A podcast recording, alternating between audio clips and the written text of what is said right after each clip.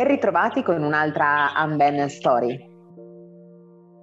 La traversata degli Amben, ti ha dato origine a tutto, no? Questa eh. traversata l'hai creata tu, l'hai tracciata tu, è una cosa che esisteva già? Eh, negli anni 70 questo qua era il trofeo Pennemozze che praticamente faceva la parte della, della traversata degli Niambeng senza fare le punte e sono quasi 90, 80 km, 90 km. Poi c'è stato un incidente mortale, da lì nel 74 hanno smesso di farla. Poi con un'altra guida, una quindicina d'anni fa, eh, io e lui andavamo in giro per gli Niambeng e abbiamo detto, sarebbe bellissimo riproporre questa gara che non siamo riusciti a fare. E allora abbiamo detto, boh, proviamo noi a fare una traversata e vedere cosa si può fare. E noi l'abbiama fatta, però abbiamo visto che si può fare facendo due, scusa, tre, quattro giorni, anche cinque se vuoi, no? Dipende dalla tesicità dei clienti, no?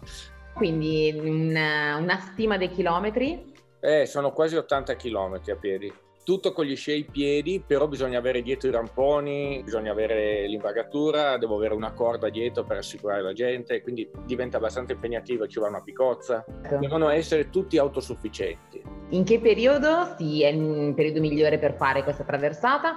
Il periodo, diciamo che da marzo, aprile, anche tante volte a maggio eh, c'è tanta neve, perché comunque sei sempre sopra i 3000 metri e quindi la neve rimane ed è bellissima.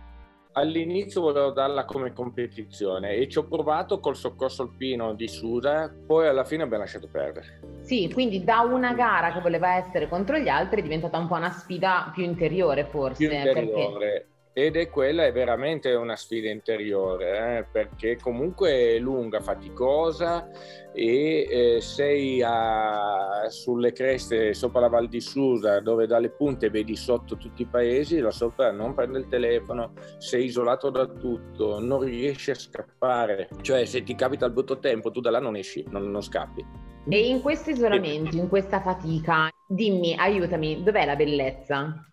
Allora, io quando vado a fare quelle cose lì ritorno bambino. Gioco nella neve, mi piace, sono in giro e quindi la bellezza è toglierti via tutti i pensieri, ritornare un po' bambino e sognare di fare una cosa particolare. Senti, mm. ma in mille vie che è aperto, no? Come mi hai sì. detto giustamente eh.